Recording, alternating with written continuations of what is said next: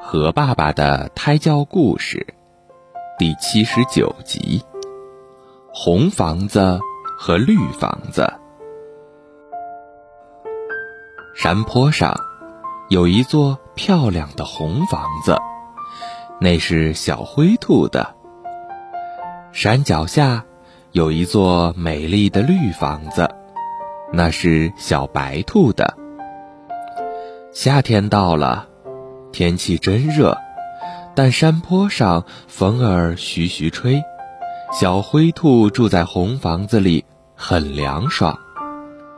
山脚下的小白兔热得不行，喝水不管用，扇扇子还是不管用。不管白天晚上，小白兔都热得睡不着觉。正当小白兔急得团团转时，小灰兔来了，小白兔，小白兔，请到红房子里和我一起住吧，我的房子里很凉快。哦，谢谢你，小白兔十分感激。小白兔住进了小灰兔的红房子里，整个夏天它都在凉爽中度过。冬天到了，北风呼呼地吹。山坡上，大风嗷嗷地叫着。小灰兔住在红房子里，穿着厚厚的衣服，盖着厚厚的被子，还是很冷，整夜都睡不着觉。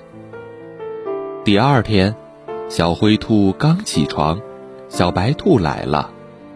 小灰兔，请你到山脚下我的绿房子里住吧。我的房子风吹不着，还很暖和。好的，太谢谢你了，小灰兔感激地说。小灰兔立即跟着小白兔来到了山脚下的绿房子里。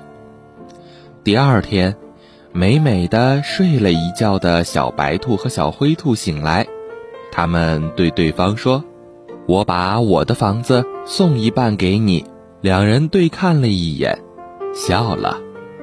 这样，夏天的时候你就有凉爽的房子了。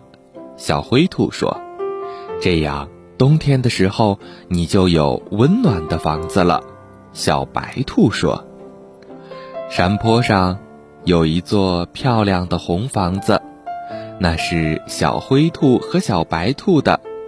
山脚下有一座美丽的绿房子。”那也是小灰兔和小白兔的。